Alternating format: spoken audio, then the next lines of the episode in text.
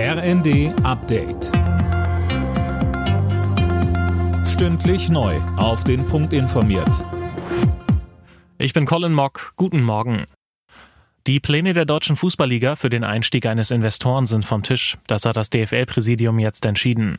Den Beschluss für eine Investorensuche hatten Fans immer wieder stark kritisiert. In den Stadien gab es Protestaktionen und teils lange Spielunterbrechungen.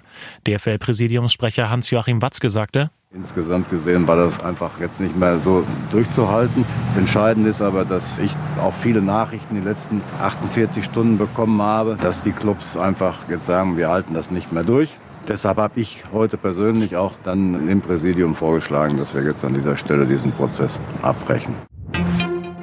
Im Rechtsstreit um seine Auslieferung an die USA muss Wikileaks-Gründer Julian Assange weiter warten. Britische Richter haben ihre Entscheidung dazu vertagt, ob Assange Berufung gegen eine mögliche Auslieferung einlegen kann. Wann das Urteil fällt, ist unklar. Ob und wann das Wachstumschancengesetz in Kraft tritt, ist weiter unklar.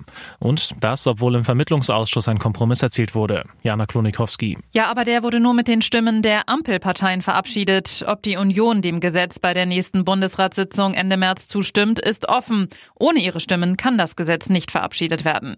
CDU und CSU fordern weiter, dass die Ampel die Kürzungen bei den Agrardieselsubventionen zurücknimmt. Finanzminister Lindner schrieb bei X, er hoffe jetzt auf ein Umdenken in den nächsten Wochen. Das Wachstumschancengesetz sieht Entlastungen für deutsche Unternehmen in Höhe von drei Milliarden Euro pro Jahr vor.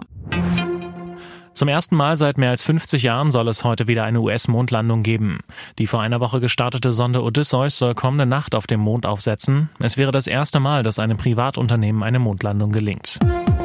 Alle Nachrichten auf rnd.de